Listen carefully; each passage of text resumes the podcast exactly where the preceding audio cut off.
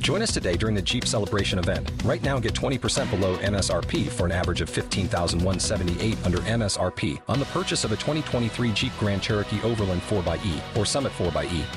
Not compatible with lease offers or with any other consumer incentive offers. 15,178 average based on 20% below average MSRP from all 2023 Grand Cherokee Overland 4xE and Summit 4xE models in dealer stock. Residency restrictions apply. Take retail delivery from dealer stock by 4 1. Jeep is a registered trademark. Suntem media 5 persoane cu care ne petrecem cel mai mult timp. Pentru a evolua, începe prin a te înconjura de oameni care te ajută să dai ce este mai bun în tine, în aceste podcasturi.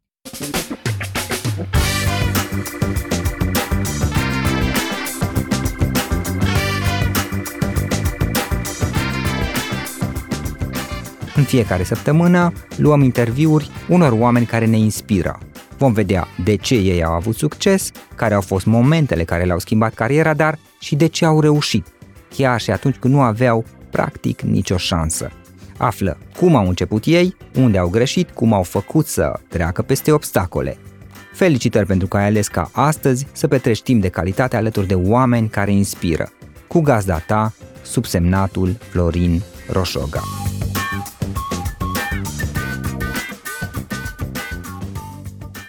Hei, hei, hei, salut tuturor! Astăzi la microfonul să-l avem alături de noi pe Zoltan Vereș, autorul cărții proaspăt publicate Capcana Autosabotării. Zoltan o să ne deslușească cum ne împiedicăm uneori de propriile noastre gânduri și cum să trecem peste ele. O să discutăm despre conceptul de iceberg din cartea sa, un concept foarte interesant, o să aflăm imediat, care ne arată cum subconștientul ne influențează acțiunile și o să mai vorbim și despre cadranul emoțiilor, un instrument cool care ne arată și ne ajută cum să ne ținem emoțiile în frâu și să evităm evităm burnout-ul. Așa că haide să-l primim pe Zoltan și să intrăm în subiect. Salut Zoltan, ce faci și cum ești?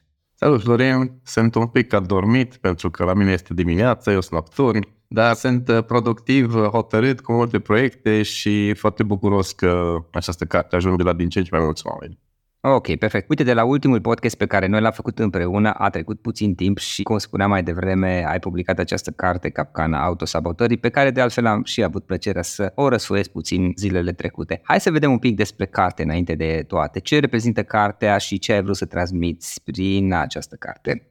Ce am vrut să fac a fost să clarific foarte multe elemente, concepte, lucruri din dezvoltarea personală care sunt înghițite pe neamestecate, nedigerate de către foarte mulți sunt foarte mulți pe piață în acest moment care predau lucruri și ajută pe oameni, în ghilimele, nu oamenii, ci ajutorul, și care nu au neapărat nici expertiza, nici formarea, nici rezultatele, dar uh, se simt ei bine și nu judec nevoia lor de a ajunge unde au ajuns. În schimb, au ajuns oamenii pe piață se simte o formă de dezamăgire în două direcții. Pe de o parte, oamenii sunt dezamăgiți de educație, adică trainer, coach, autor, speaker, sunt dezamăgiți de cei care sunt în piață sau cei care au creat piața asta. Respectiv, sunt foarte mulți, și aici e mai mare durerea, foarte mulți care sunt dezamăgiți de ei înșiși, pentru că au încercat să obțină niște transformări, s-au lovit de anumite probleme, s-au chinuit ei cu ei și sunt dezamăgiți pentru că au senzație că e ceva stricat. Adică mie mi se promite niște rezultate, mi se spun că ar trebui să obțin aia ca să fiu acolo. Social media îmi spune că toată lumea jurul este fericită și cu bunăstare și în vacanțe și eu am o problemă. Și undeva acest conflict a creat o, o formă de dezamăgire pe care aș vrea să o tratez prin această carte și să le explic oamenilor de ce nu obțin rezultatele pe care și le propun unde pot fi blocajele, unde se împotmolesc, care e procesul real al transformării, nu cel vândut de dezvoltarea personală. Ok. E interesant un pic, cum ziceam, am uitat și eu peste ea și a introdus niște metafore, niște concepte, instrumente, să le spun așa, destul de interesante. Unul dintre ele era cel al uh, icebergului, acea metaforă a icebergului despre crearea rezultatelor dorite și nedorite. Hai să vorbim un pic despre asta și să ne spui mai multe. Păi acest iceberg s-a născut la un training de business, de fapt, în care trebuia să lucrez cu oameni de afaceri care erau frustrați de ce se întâmplă în businessul lor. Și le-am demonstrat matematic pe acest iceberg că ce se întâmplă în businessul lor este rezultatul unor acțiuni, comportamente și obiceiuri pe care ei le tot promovează, să zic așa, de propagă, că aceste acțiuni, obiceiuri și comportamente sunt de fapt rezultatul unor tipare de gândire, unor mecanisme de gândire, respectiv ale unor stări, reacții, și după aceea le-am demonstrat elementul mai subtil că toate stările și modul lor de a gândi legat de un subiect este bazat pe o combinație de scenarii, de filme, de experiențe până la urmă din viața asta care au dus la niște concluzii. Și practic asta este ecuația matematică, modul în care noi obținem niște rezultate, rezultate care pe de o parte sunt dorite, pe de altă parte nu sunt dorite, adică e o combinație, o mixtură, dar toate sunt o consecință al unui proces de genul acesta și procesul este destul de matematic dacă știi unde să te uiți. E, și iceberg-ul reprezintă varianta grafică, să zic așa, acestui proces și al acestor legături pe care eu le-am detaliat în carte după aceea. Practic e vorba de modul și modul în care luăm deciziile dintr-un anumit punct de vedere, pentru că felul în care luăm deciziile și calitatea în care luăm deciziile și ne comportăm, ulterior ne vor influența și rezultatele și, mă rog, și viața. Corect. Practic, sunt două moduri de a lua deciziile. Este modul automatizat de a lua deciziile, adică ăla din reflex, în momentul în care vezi ceva și ți se pornește o stare și anumite gânduri și asta e o decizie până la urmă, doar că este o decizie luată inconștient, la nivel foarte profund. După care, tu poți să iei decizia conștientă, bă, chiar nu vreau să mă enervez astăzi sau chiar nu am de gând să mă supăr pe această persoană. Asta e decizia conștientă care apoi poate să modeleze decizia inconștientă. Ok, ok.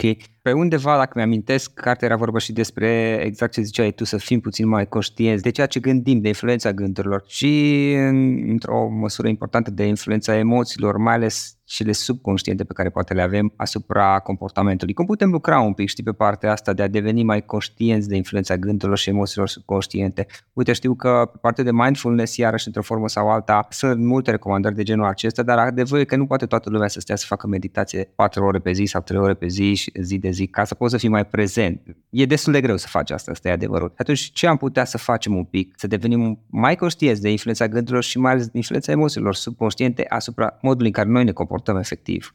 Apropo de mindfulness, le tot zic oamenilor că dacă tu 16 ore pe zi te stresezi, te agiți, te dispersi și ești în mod reactiv, fix degeaba faci o jumătate de oră de meditație la final de săptămână sau o oră sau două. Pentru că, de fapt, noi ne antrenăm comportamentele și stările și modul de a gândi în fiecare moment. Adică eu le zic oamenilor, păi nu există varianta în care nu te antrenezi către ceva, dar te antrenezi conștient sau inconștient. Adică în momentul în care tu îți permiți să lași anumite stări să existe și le și argumentezi, de fapt tu antrenezi acele stări. În momentul în care ești capabil să intervii și să modifici starea respectivă, nu să nu ai, atenție, ci să o modifici, atunci de fapt tu te antrenezi în autocontrol. Și legat de subiectul ăsta, dacă vrem într-adevăr să fim capabili să intervenim în lumea noastră emoțională, prima dată trebuie să învățăm, să ne învățăm creierul, să ne dea voie să facem treaba asta. Pentru că în acest moment, sau în general oamenii, ce fac este că le dau voie creierilor lor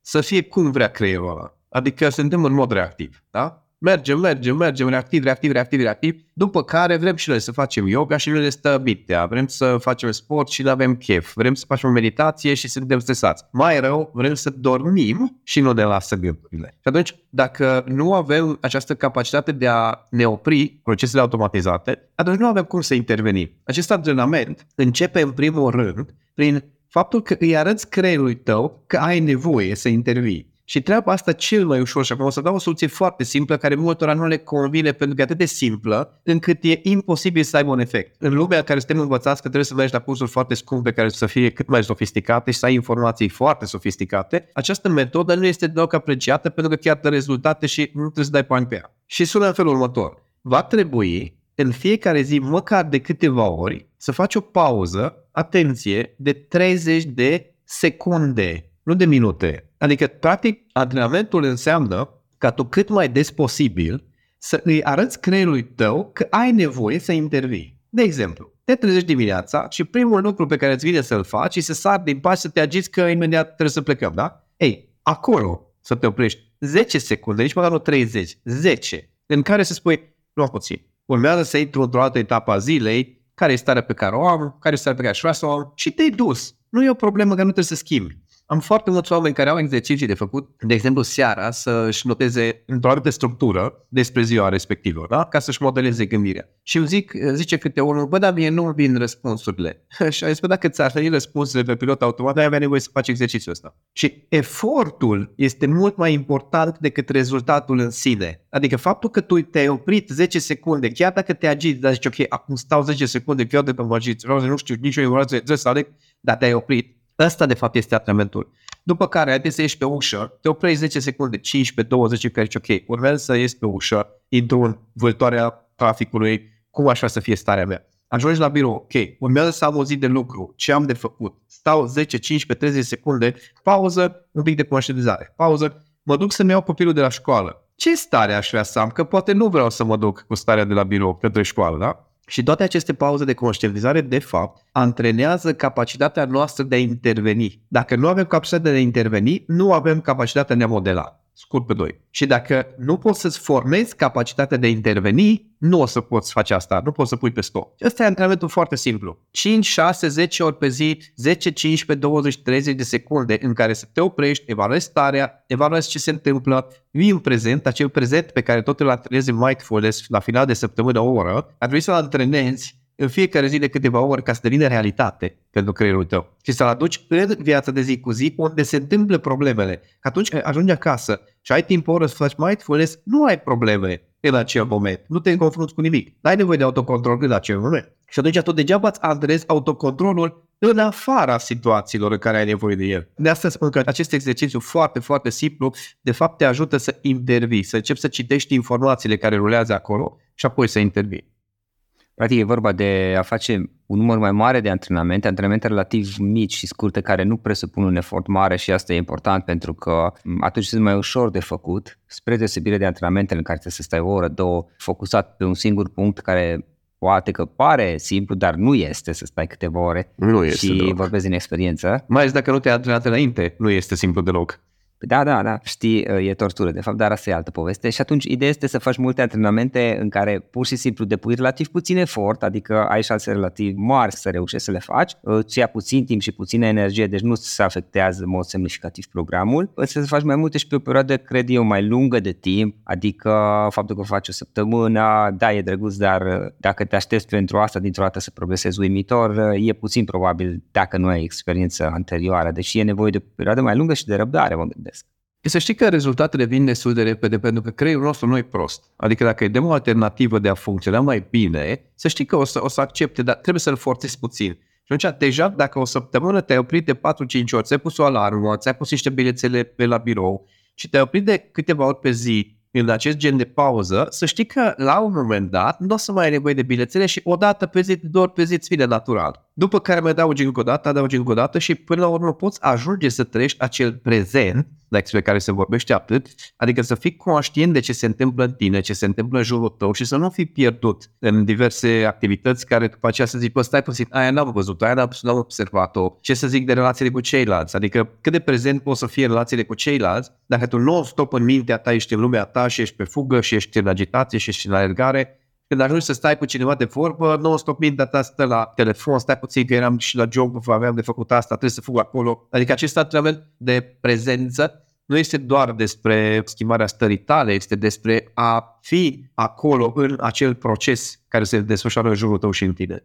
Da, și cred că, uite, apropo de ce ziceai tu, că te gândești la job, la ce telefon trebuie să dai și așa mai departe, știi? E vorba și, cred că e important de asemenea, în paralel, ca periodic un pic să-ți aloci o jumătate de oră, o oră maxim, de o dată la X luni în care să te gândești pe dacă ceea ce faci are sens, dacă direcțiile în care te îndrepți au sens, pentru că poate faci 100 de chestii, dar uh, le faci pentru că așa s-a nimerit, au tot venit, sau tot adunat în viața ta, însă multe poate nu-ți plac, chiar îți displace să le faci, chiar te simți torturat să le faci și poate că multe dintre ele nici măcar nu-ți aduc rezultate, adică nu are sens din perspectivă profesională, de business, de orice rezultate dorești și personal, știi, dar pentru asta ar trebui să știi ce vrei, adică știi, e ok, oricum mergem pe pilot automat cu toții într-o anumită măsură, dar uh, e bine totuși să ne mai oprim. Să știi că nu e o problemă să mergi pe pilot automat dacă pilotul tău automat este setat pe direcția care trebuie, cum zici și tu. Adică că știi unde vrei să mergi, da. da, da, da. Adică ce vrei, ce-ți dorești tu, măcar aproximativ acum, poate nu tot timpul, știi, nu 100%, nu mai poate și obligații familiale să de un fel sau altul, înțeleg asta și e normal, dar uneori faci chestii care chiar îți displac, care nici măcar nu-ți aduc rezultate și care le faci poate pentru că le-ai început cândva, dar nu mai ai curajul să le oprești sau pentru că te influențează alții alții care opinia lor poate nici nu este așa de importantă pentru tine în final, știi? Dar pentru asta trebuie să te oprești, o foaie de hârtie, o cafeluță, un ceai, te duci undeva la o cafenea singur, cu telefonul închis, știi, și să aloci o oră în care stai să te gândești, ok, cam ce chestii fac eu așa, la modul general în viața mea și ce are sens Și bine, mai e și chestia cu acel not to do list, știi? Îți faci lista cu chestii pe care să nu le mai faci. Da, mă rog, aia e o altă poveste. Să știi că, uite, tot, tot despre pauze de conștientizare vorbești, doar că mai macro. Știi? Adică dacă eu vreau să-mi influențez starea, trebuie să fiu conștient în etapele micuțe în care ele se întâmplă. Dacă vreau să fiu conștient de impactul mai mare al acțiunilor mele în viața mea, trebuie să fac evaluarea periodic în funcție de cât de repede se produc rezultatele. Starea noastră ne influențează foarte repede și foarte des, acțiunile noastre generează consecințe pe termen un pic mai lung și atunci ai nevoie de pauzele astea mici, scurte, dese, ca să-ți controlezi starea și pauzele acestea mai mari în care ai nevoie să evaluezi ce ai făcut și ce rezultate ai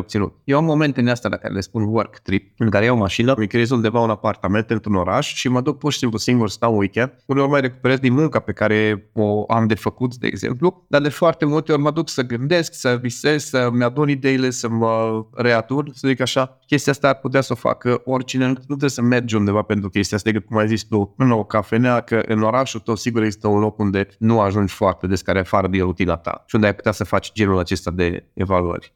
Da, da, bine, și trebuie să fii un pic mai, uh, mai nemilos, să spune, mai, mai neîndurător în sensul că să spui stop. Chestia asta, da, am făcut-o, mi-a, mi-a fost utilă, mi-a fost bine, ani de zile, dar de fapt nu are potențial, competiția a devenit prea mare, a devenit o corvoadă, ok, ce alte opțiuni aș avea? Nu știu, păi hai să fac o listă cu câțiva prieteni și să mai povestesc cu ei un pic să văd ce idei mai dau și ei, știi? Și după aceea îți vezi ce alte opțiuni în viața ai și poate renunți la anumite proiecte și înlocuiești pur și simplu cu altele. La finalul zilei nu e așa de important, adică e important să fii perseverent, știi, Zoltan, dar e la fel de important să nu fii nici berbec, adică uneori să zici stop joc, a fost fine, dar, well, poți să iau un alt drum Hai să luăm o pauză. Da, da, da, exact. Da, ideea este pentru mine, eu obișnuiesc să spun că întotdeauna este ceva pentru ceva și întotdeauna este un preț de plătit. De obicei, când ne îmbăgăm în ceva, nu contează dacă e business, dacă este făcut un copil, dacă este o relație de cuplu, dacă este un job, noi ne așteptăm la anumite lucruri, o parte din acestea sunt realiste, iar alte lucruri sunt nerealiste și cu siguranță, garantat, o să fie mult mai multe lucruri la care nu le-am așteptat. Și care este prețul acelui lucru. Și întrebarea este, după ce iei decizia și te bagi în proces, mai ești dispus să plătești prețul când afli care este sau nu? Pentru că văd mulți oameni de afaceri, de exemplu, care nu și-au dat seama în ce se bagă și care e prețul real al unor rezultate de business. Sau oameni care merg la un curs și nu-și dau seama care e prețul real, de fapt, pe care trebuie să plătească. Adică tu ai dat banii să mergi la curs să iei informațiile, dar prețul real nu este să mergi la curs și să faci timp pentru curs. Prețul real este ce faci după aceea cu informațiile respective. Eforturile pe care le faci după aceea este prețul real. Atunci foarte mulți ajung la faza asta care, nu, păi eu nu mă așteptam la chestia asta. La ce puiule? Ok, nu te-ai așteptat inițial, dar acum, dacă tot ai aflat, mai vrei să plătești prețul ăla? Mai vrei să mergi pe drumul ăla, cum ai zis și tu. Sigur, să fac chestia asta, că pare foarte interesant când mă gândesc din poziția asta, dar când m-am băgat și au pornit pe drum, nu-i la fel, exact ca și când vrei să mergi pe munte, ai o hartă, ai niște feedback de la colegi, băi, ce fain e acolo, băi, ce frumos, ce drumuri, ce așa. Și când ajungi acolo, îți dai seama că nu ți se potrivește sau nu se potrivește echipamentul pe care l-ai luat cu tine sau pur și simplu nu ești pregătit fizic. Sau e un peisaj care este frumos, dar nu e stilul tău, domnule. Nu e, eu mă așteptam să fie așa, nu este. Mai mergi? Asta e întrebarea. Sau poți să zici, bă, hai că am venit până aici, stau la un picnic sau mă întorc acasă sau mă duc altundeva. Dar pentru asta e nevoie să ai acele pauze antrenate înainte, că dacă nu, te tot duci.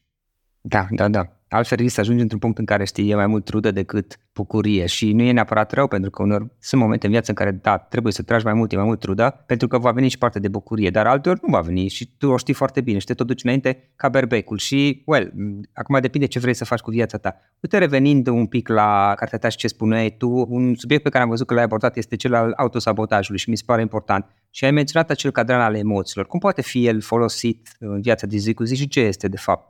Băi, este o unealtă foarte simplă pe care eu am învățat-o în 2015 când mi-am făcut uh, specializarea în dezvoltarea inteligenței emoționale și certificarea. Unealtă simplă în care poți să vizualizezi cam unde te afli. Până la urmă, este o matematică. Pentru mine, inteligența emoțională, dacă nu are în spate un grafic, o explicație matematică, niște legături tehnice, nu este inteligența emoțională, deci doar povestim despre lumea emoțională. Și acest grafic este practic măsoară pe verticală, măsoară intensitatea emoțiilor, adică cât de intens se simte în corp, cât de mult te mișcă, te agită, te tensionează.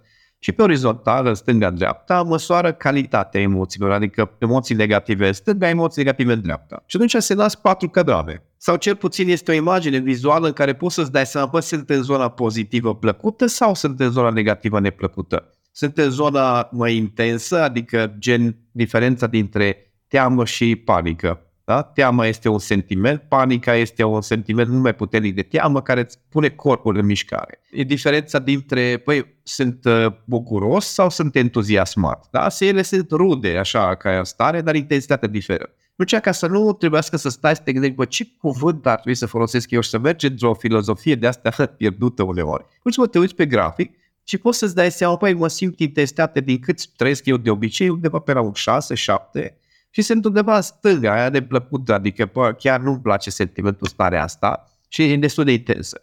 Ce se întâmplă când folosești unealtă, o unealtă de genul acesta? Sunt multe altele. De fapt, tu te conectezi cu emoția, dar ca să poți face comparații și evaluări, este nevoie să conectezi în același timp și funcțiile superioare ale creierului. Ceea ce înseamnă emoțiile cu inteligența, adică inteligența emoțională. Și asta este baza, de fapt. Adică acel cadran al emoțiilor este o unealtă de conștientizare a intensității, a stării pe care o ai, ca după aceea, apropo de, e exact o pauză de conștientizare, în care tu, de fapt, mapezi unde te afli în lumea ta emoțională în acel moment. Ca după aceea să poți să intervii dacă simți nevoie. Mm-hmm. Ok, și un alt concept pe care tu îl menționați și mi s-a părut tare și interesant este cel de burnout. Asta pentru că, well, m-a preocupat și pe mine, am trecut și eu de câteva ori. Admit că pe măsură ce trec ani, tot mai rar intru acolo, probabil pentru că am pățit o chiar de câteva ori nasol rău și poate că am început să învăț lecțiile, dar asta se mai întâmplă la multă lume, adică intră în burnout, să zicem un fel de epuizare până la urmă. Ok, cum, cum se manifestă în viața noastră tot acest fenomen de burnout despre care tu menționezi în cartea ta Capcana Autosabotării și ce soluții practice recomanzi tu, mai ales pe partea de gestionare a, să zicem, resurselor emoționale în astfel de situații? În primul rând, este important să înțelegem că cele două tipuri de emoții, categorii de emoții, emoțiile negative și pozitive, au și un rol biologic. Rolul biologic al emoțiilor negative este să ne pună corpul în tensiune și să ne pregătească să interacționăm cu o posibilă amenințare. Ceea ce înseamnă că, în acel moment, se suspendă funcții de digestie, de regenerare, de recuperare, de asimilare, tot. Da? De asta, de exemplu, stresul generează ulcer, pentru că în acel moment tu mănânci, ești stresat, dar ai mâncat, stomacul nu funcționează pentru că nu are nevoie să funcționeze când ai un tigru în față da? și atunci corpul tău e afectat într-un fel. Nu e o problemă să fii stresat câteva minute, cum am fi stresați în natură dacă ne-am vedea cu un tigru. Dar noi suntem stresați de dimineață până seara că ne vedea cu vecinul, cu colegul, cu șeful, cu sarcine, cu tascurile, cu traficul. Și atunci aceste emoții negative ne blochează aceste funcții care țin de fapt de regenerare și care ne ajută să ne revenim. Emoțiile pozitive sunt categoria de emoții și stări care la nivel fiziologic ne ajută să se relaxeze corpul, să se regenereze, să intre în procesele de vindecare, sistemul imunitar și mai departe. Stresul și toate stele negative ne suspendă și sistemul imunitar. Asta este funcția lor. Și atunci burnout-ul este o combinație foarte reușită între un consum fizic, adică efectiv să faci lucruri care îți consumă energie fizică și consumul emoțional care oprește procesele de regenerare din cauza cărora ajungi să nu mai poți să dormi ceea ce înseamnă că nu te mai regenerezi fizic din cauza stărilor pe care le ai. Și atunci, degeaba, tu tot consumi energie fizică acționând, având senzația că tu o să obții niște rezultate, dar emoțiile nu te ajută să te regenerezi și practic cele două, de acest dezechilibru, se trag în jos una pe cealaltă. Pe când dacă ai eforturi mari, dar o stare pozitivă și ești conștient cât de cât de consumul tău de energie, atunci poți să faci acele pauze în care stările tale sunt bune, te regenerezi și atunci, da, poți consuma energie din nou. Pe termen scurt, acest gen de dezechilibru, stări negative, consumare de energie, te doboară puțin, dar după aceea că ești obișnuit să ai stări pozitive și te simți bine în viața ta și să fii ok și să ai relații bune cu ceilalți, atunci o perioadă destul de scurtă te ajută să te regenerezi. Dar dacă toate acelea lipsesc și stările tale negative durează deja de ani de zile, consumul tău fizic crește, că toți tragem de noi, atunci combinația este destul de nasoală. Și asta e, de fapt, de asta soluția, prima soluție pentru burnout este să veți să-ți gestionezi stările, să înveți să devii mai conștient puțin de limitele tale, de exemplu. Pentru că fiecare avem limite. Nu vrem să acceptăm chestia asta, că trăim într-o lume în care avem senzația că suntem un fel de corporație multinaționalistă în care poți să pigi limitele oricât, pentru că dacă un om nu funcționează cum trebuie, schimbăm. Dar în corpul tău ce schimbi dacă nu funcționează cum trebuie? Și asta e combinația care e foarte periculoasă. Da, da. Plus că mai e o chestie aici, știi, două lucruri. Dată, în, în situații de genul ăsta, cum spui tu, chestia este că tot având aceste stări negative și reacții emoționale negative, la un moment dat începem să reacționăm disproporționat, adică ni se întâmplă niște evenimente relativ mici, probleme relativ mici care is not a big deal, nu e nimic personal, pur și simplu au fost accidente și începem să le luăm mult mai în serios decât ar trebui, iar reacțiile noastre să fie disproporționate și să avem emoții intense, negative, chiar dacă e o chestie mică asta, pentru că suntem așa, cum ziceai, într-un fel de spirală până la urmă. Și legat asta cu corpul, uh, da, exact cum ziceai, știi, corpul are nevoie să-și revină și, și corpul și, mă rog, și spiritul și mintea, dar probabil că avem senzația, mai ales când suntem tineri, avem senzația că o să rezistăm oricât, pentru că atunci când suntem tineri, într-adevăr, corpul își revine mult mai repede, dar dacă abuzăm, o să se vadă. Nu, poate nu la 19, 20, 25 de ani, dar de la 30 sau de la anumită vârstă și am auzit de cazuri chiar tineri la 20 ceva de ani care au intrat în burnout, pentru că și acolo există niște limite și chestia este că, sincer, nu merită. Adică dacă stai, e nevoie totuși de un, exer- un exercițiu repetat pentru o perioadă mai lungă de timp, ca odată la X luni să faci aceste pauze, să gândești unde ești cu viața ta, dacă ai habar ce vrei să faci cu viața ta și nu e nimic și să n-ai habar, e regulă să spui, bă, n-am, nu prea am habar, dar, well, kind of, aș dori lucrurile astea. Și dacă faci lucrurile astea, la un dat începi să te mai așezi să, să vezi, să spui, nu, vezi că asta e o problemă, spunem prea multe dauri, mai ales că în lumea de astăzi suntem bombardați de tot fel de chestii strălucitoare, de la social media, dispozitivele care le avem acum, eu vorbesc cu tine pe laptop, pe Mac, am telefonul lângă mine, poate iau și tableta mai târziu, am și televizorul, am și Google Home-ul cu care fac conversație și cu ChatGPT-ul, știi? Și sunt foarte utile, dar sunt multe chestii care ne atrag atenția și ne implicăm, mintea noastră este ruptă, atrasă în prea multe direcții în același timp și trebuie să învățăm să spunem nu, să învățăm să spunem nu la colaborări care nu ne ajută, să învățăm uneori să spunem nu unor oameni pe care nu-i putem ajuta pentru că o să ne facem rău nouă și și pentru că de fapt, well, n-au nevoie de ajutor, ci de cadou, adică ar trebui să se ajute și ei întâi ca să-i pot eu ajuta după. Da, Florin, și da. să văd... știi care e problema? Că să-ți dai seama de faptul că trebuie să spui nu și să fii capabil să faci treaba asta, să știi la ce să spui nu, ai nevoie să știi în ce direcție te îndrepți, exact ce spune de la început. Dacă tu nu știi care sunt obiectivele tale... Măcar niște idei, măcar niște idei. Da, da, includ, și să știi că ei care au idei au foarte multe de obicei, dar tu, de exemplu, după o anumită vârstă, în care ai pierdut anumite lucruri, în care ai dat cu capul, în care ai ajuns la burnout, încep să-ți dai seama ce este important pentru tine. Un prieten bun îmi spunea la un moment dat ce Zoltan, până la o vârstă, și unii și după aceea. Trăim ca și cum regulile nu s-ar aplica pentru noi. Noi ne uităm în jurul nostru, vedem că alții cad, vedem că alții se confruntă cu tot felul de lucruri, vedem că, bă, e o problemă după o anumită experiență de viață, vârstă, cum să-i spui, apar niște probleme, dar tu te comporți în continuare ca și cum, dar nu, nu, la mine nu se aplică regulile, cred că eu, eu sunt altfel, știi, la mine e altceva. Și după aceea când te trezești, mulți spun că noi nu ne dăm seama ce prețuim până nu pierdem acel ceva. Deci pe undeva este adevărat, pentru că dacă nu ești foarte conștient de tine și de valorile tale și de ce îți place și ce îți dorești de la viață, da, trebuie să pierzi niște lucruri să-ți dai seama, stai puțin, chestia chiar era importantă. Și atunci, tot după o vârstă și o experiență de viață și niște experiențe, o să-ți clarifici foarte bine, bă, numai puțin, până aici. În schimb, când uh, ți te vând la 20 ceva de ani toate fantezile și cât de ușor să obține și aia, și aia, și aia, știi toate teoriile despre toată lumea, că vorbim de o generație care știe toate teoriile despre tot, e foarte ușor să cazi în capcana acestei ignoranțe și inconștiențe în care tu să spui, da, eu știu mult mai multe decât ăștia, eu noi le știm pe toate acum. Adrian Dragomir, uh, cel de la Termene, care a propus, se ocupă de AI-ului perioada asta, el spunea că generația de acum, spunea generației, generația mi se cuvine. Și din păcate, sunt foarte mulți care au senzația că pentru că au acces la informații, pentru că știu niște lucruri, pentru că lumea este la picioarele lor, a noastră, a tuturor de altfel, dar ei au crescut cu lumea la picioare, ei nu știu ce înseamnă să depui eforturi reale,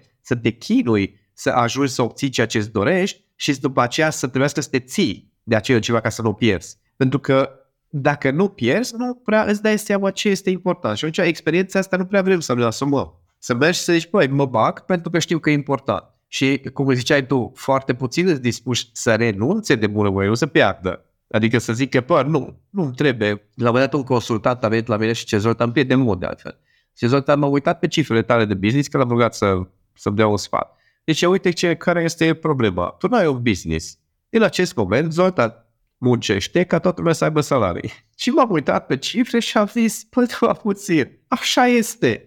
Dar în momentul ăla de trezire, să zic așa, a, a trebuit să vină cineva și să-mi spună, bă, tu nu vezi chestia asta, că e viața ta. Și m-a trezit și zic, bă, așa este. Și să iau o decizie, să-mi asum că s-ar putea să pierd. business-ul sau s-ar putea chiar să fie nevoie să zic eu stop. Pentru că altfel ajung nu un burnout, ajung să pierd tot până la urmă, încetul cu încetul. Dar asta este o lecție de viață. Da.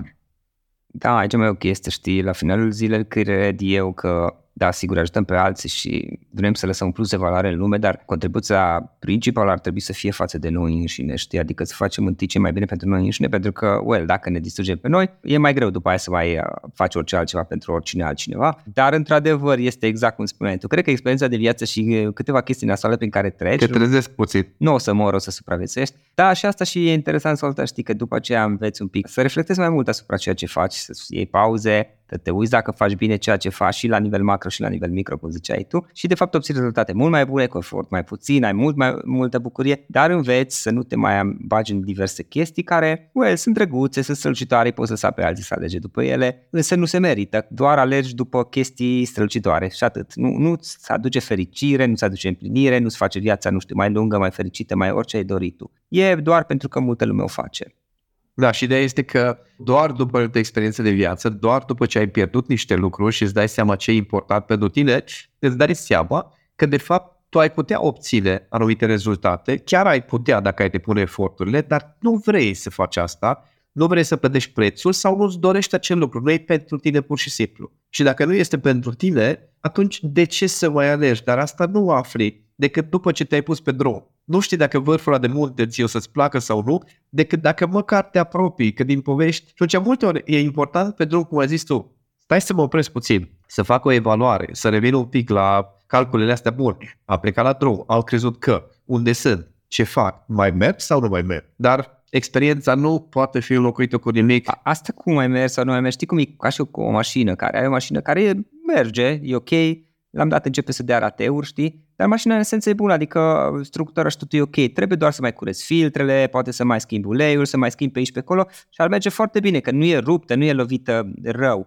dar are nevoie de niște curățenie interioară și poate să mai schimbi niște piese mai vechi, să mai renunți la una alta și merge foarte bine în continuare dacă asta vrei. Însă problema e că dacă nu-ți faci și curățenia interioară la mașină sau la tine, e un pic mai greu. Și cam despre asta este. Revenind un pic la cartea ta și ca să închem și discuția asta, uite, mie mi se pare că a fost interesantă și experiența ta personală și aș vrea să aflu puțin despre asta. Cum te-a influențat pe tine experiența personală în scrierea acestei cărți? Dacă nu mă înșel, este prima carte de nivelul acesta și de complexitatea aceasta pe care o scrii. Da, am, am mai scos câteva cărți, două dintre ele ajung doar la cursat de ai mei și o carte am mai scris despre relații de cuplu care a fost mai degrabă o colecție de podcasturi și de webinare pe care le-am susținut, adică informația toate de la mine, dar nu a fost scrisă cuvânt cu cuvânt ca această carte. Plus nu este nu este neapărat un sistem de gândire acolo în ele, ci în cartea despre viața de cuplu mai degrabă este despre informații, numite unelte, dar uh, experiența de viață pentru mine a fost, uh, am dat cu capul destul de mult, adică vorbim de mai multe falimente, vorbim de divorț, vorbim de lucruri pierdute, să zic așa exact de ce discutau. Și am ajuns în poziția de educator sau rolul ăsta de educator, nu pentru că mi-am propus chestia asta. Adică dacă cineva mă întreabă, Zod, dar tu ai ajuns să predai pentru că ce? Răspunsul meu este pentru că m-a chemat predarea mai degrabă decât uh, am zis eu, nu, eu vreau să predau, să lucrez cu oameni. Și eu am lucrat foarte mult cu mine, începând din liceu, când am descoperit că pletele, picioarele mic și umerii lăsați nu mă ajută pentru că proful de biologie m-a lăsat în față la ușă și a zis poftiți domnișoară. Mi-am dat seama că imaginea mea de sine ceva nu e în regulă, a fost o trezire interesantă. Mi-am dat seama că băieții din ultima parcă cât de ei de răi și de neserios și nu învață, dar uh, fetele sunt uh, topite după ei și nu înțelegeam logica treaba asta. Și am început și eu să mă gândesc, bă, și eu cum îs? Și practic experiența de atunci și tot, tot lucrul cu mine, care a fost din momentul în care am început să-mi îndrept spatele, în momentul în care am început să îmi evaluez ziua la final de zi și vorbim acum de liceu și vorbim de anii 90, atenție, începutul anilor 90, nu vorbim de dezvoltare personală pe toate gardurile, Adică după primele mele falimente, eu luam de pe toreți, de pe internațional, că nici nu erau românești, casetele lui Tony Robbins, să ne înțelegem, nu programele lui video, da?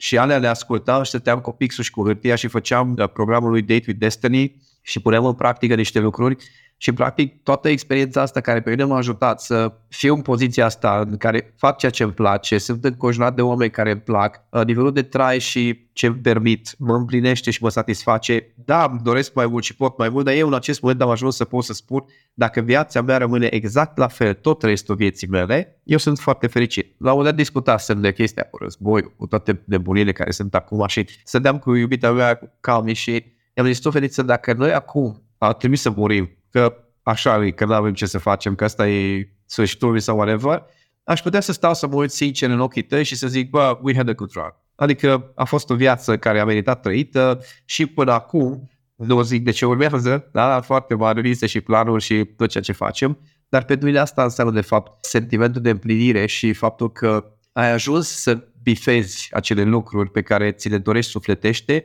dar din nou, eu am 46 de ani, da? Am început dezvoltarea mea la 16, când prima mea iubită mi-a spus, Zolta, dar nu știi să îmbrățișezi o fată și am zis, bine, învață-mă. Asta a fost primul meu curs de masculinitate. Și pentru mine acest gen de evoluție care stau, mă uit la mine și mă evaluez și un pic mă uit la viața mea și stau să mă gândesc, ok, aș putea să fac ceva, hai să văd ce pot face. Să fiu atent la limitele mele, nu sunt robot. Mulți au senzația că devii un robot dacă te ocupi de inteligență emoțională. Nu, tocmai că robotul care ești poți să reprogramezi și să fie un robot liber, cum ar veni, să fie un robot care știe să ia decizii, care poate să meargă în direcția în care își dorește, dar noi rămânem roboți în continuare la nivel biologic, adică aici nu avem ce să negociem. Pentru mine asta a fost, de fapt, cartea, adică partea personală, să zic așa, din carte, dincolo de partea profesională care înseamnă tehnicile, metodele, toată teoria și tot ceea ce am predat. Partea personală pentru mine înseamnă, mai chiar poți ajunge să fii cine îți dorești să fii, dar nu varianta aia cosmică, socială, profesională, milionară, nu știu ce, nu, ci să fii împăcat cu tine primul rând, să simți că ai pus în valoare din potențialul tău măcar mare parte, să simți că ceea ce ai creat în viața ta ți se potrivește, nu că este ceea ce ți-ai dorit, pentru că îți dorești multe lucruri în multe momente, ci că ce ai ajuns să creezi chiar ți se potrivește, chiar este ceea ce te pune în valoare cel mai bine și ceea ce te poate ajuta să crești mai departe. Asta e pentru mine, de fapt, background-ul personal, să zic așa. Da, e o discuție interesantă. Mă rog, sunt multe nuanțe și multe puncte de, de vedere aici și sunt în foarte mare măsură, sunt, sunt complet de acord cu tine. Dar asta iarăși e vorba de experiență, la un dat, după ce faci câteva greșeli și intri în chestii mai nasoale, descoperi că vei supraviețui și chiar de fapt o să fie mult mai bine și realizezi mai multe cu mai puțin efort, ai mai multe beneficii și te bucuri mai mult de viață și ai e o întreagă poveste. Da, exact când dai cu capul de tot cu ușile deasupra, știi, te înveți unde trebuie să pleci capul, că de fapt despre asta e vorba. Adică îți dai seama unde ți limitele, îți dai seama ce îți dorești, ce nu îți dorești, care sunt locurile în care chiar vrei să te mai baci, știi? sau nu vreau să mă bag acolo, și care sunt locurile unde da, ca să poți să trec, trebuie să plec capul. Asta înseamnă să recunosc că am niște limite, că am niște lucruri pe care, da, atât să ta pot acum. Da, dar găsești alte chestii în schimb, știi? Găsești alte locuri, alte porți, alte chestii uh, care poate o să te reprezinte mai bine. Aici, iarăși, trebuie să te gândești dacă îți place, dacă nu îți place, dacă îți dorești asta de la viață. Iar și, repet, să fii un pic uh, nemilos, ăsta e termenul potrivit, uh, în a spune nu, neîndurător. Pentru că, well, nu ai datoria să salvezi pe toată lumea și să salvezi toată planeta, ai datoria să-ți faci mai frumoasă viața ta și a celor la care ții tu, în primul rând. După aceea vezi ce poți pe lângă. Bun, în final, Zoltan, despre cartea ta, Capcana Autosabotării, ca să încheiem cu asta, unde poate să o găsească lumea? Dacă cineva vrea să comande, de exemplu, unde o găsește? Păi probabil că dacă intră pe Facebook-ul meu o să mă găsească acolo și o să găsească și linkurile, plus că mai am webinare la care ar putea să vină ca să vadă și alte uh, informații. Dar respectiv, cartea se găsește pe editura cărți cu sens.ro, acolo este site-ul, dar eu recomand tuturor mai degrabă să mă urmărească pe mine, mă că mai sunt uh, mici bucăți de educație și live-uri și mici postări care pot să mai dea câte o inspirație și acolo printre ele, dacă îți place ce auzi și ce vezi, găsești și o link pe carte cu siguranță. Perfect, o să punem și noi linkurile la notițele acestui podcast. În final, mulțumesc frumos pentru discuție, o reală plăcere să te am din nou alături. Și eu mulțumesc mult, Florin, și succes tuturor!